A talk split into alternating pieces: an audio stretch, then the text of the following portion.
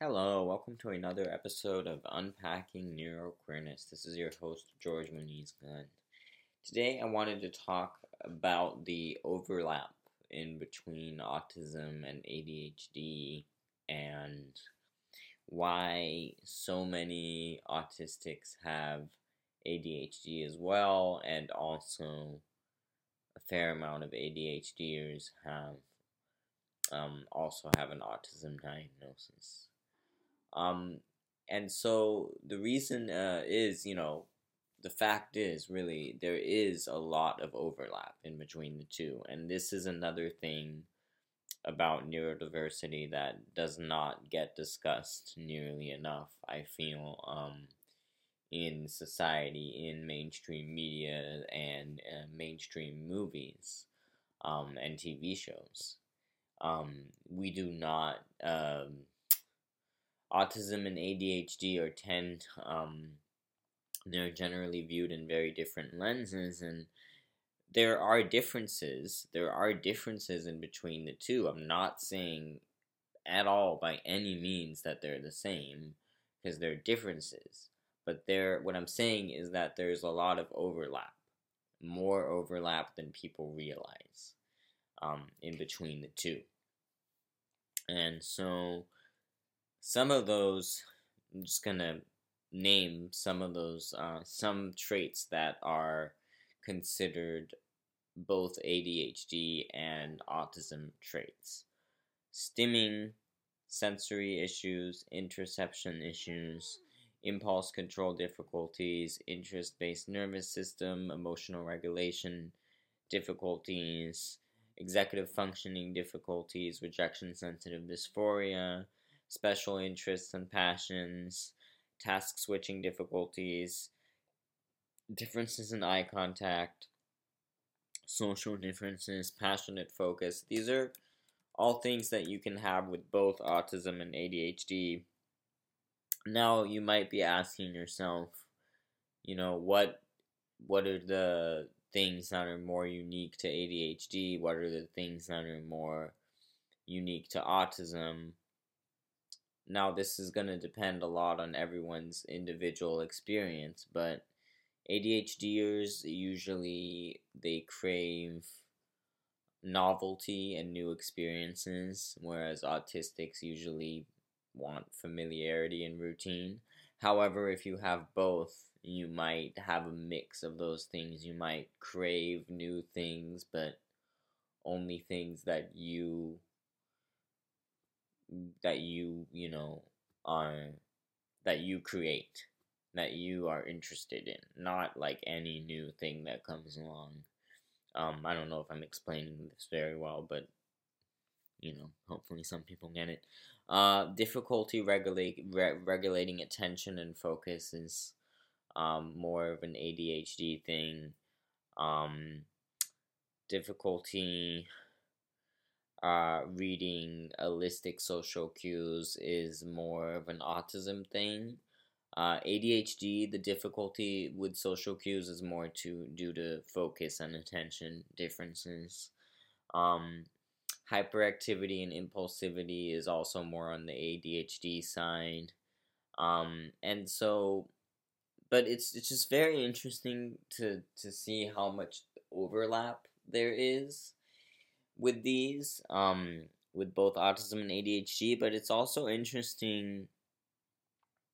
I mean, I think that is mainly what has led to this. Um, but I am actually starting to suspect that I might have undiagnosed ADHD. Um, I had already started to suspect that because I ha- I have a lot um I have a lot of the overlapping traits, but I also have some traits that are more specific to ADHD, such as hyperactivity, um, especially during a conversation. Like sometimes I'll I'll lose track of like I'll zone out from the conversation because I, I my brain is going so fast that I start thinking about something else or I get distracted by like a sound or something and then all of a sudden, you know, I'm going somewhere else. Um but you know, I I noticed that there's all this overlap. I noticed that I have oh, there's some ADHD specific traits that I have that I always kind of automatically linked to autism because that's the diagnosis that I do have. But it seems like it might actually be more of an ADHD thing. And then I brought this up with my therapist, uh, who's um, very well versed in neurodiversity and has a lot of neurodivergent family. And she said that it is very well possible that I might have both.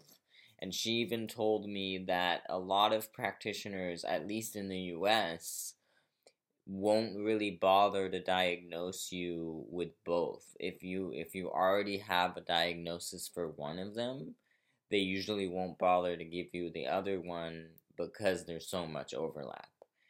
And I mean I I understand like one on one side I understand like why they would do that, but on the other side I, I think that, you know, sometimes it's really important for people to you know, have these so-called labels and you know, be able to identify themselves, be able to, to realize, oh, I'm not broken, I'm just different. And this is something that, that describes that in a in a way that people can, you know, have some understanding of. Um, and, you know, it's better than being labeled as all these other, you know, unfair, not nice things um, just because they don't fit neuronormative molds. So, um, you know, I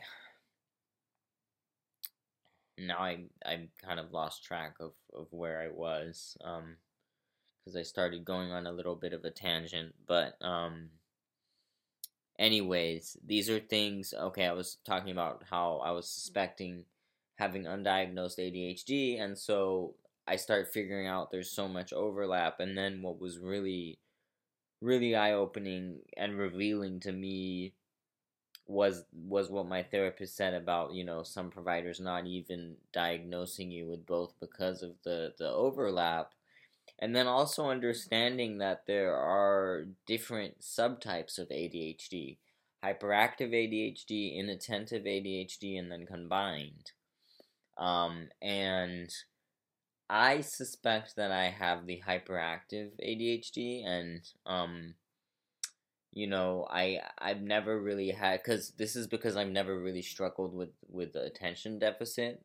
So if I do have undiagnosed ADHD, I believe I would say it's hyperactive ADHD because I definitely feel the hyperactivity and I feel myself zoning out during conversations and I feel myself thinking about so many things at once and I feel myself needing to stimulate my brain when I just need some kind of stimulation and I can't just be sitting still for like such a long time. Like I feel all these things that are some even more specific to ADHD than autism. So that that is what has led me to highly suspect having hyperactive ADHD as well as autism and apparently apparently polls that were done recently I can't remember the exact source showed that up to 80% of um, autistics that get um, I don't know if this applies only to formal diagnoses but up to 80% of autistics potentially also have ADHD and up to 65% of ADHDers also have autism. So it there is a lot of overlap and there there are people that have both and it is possible to have both.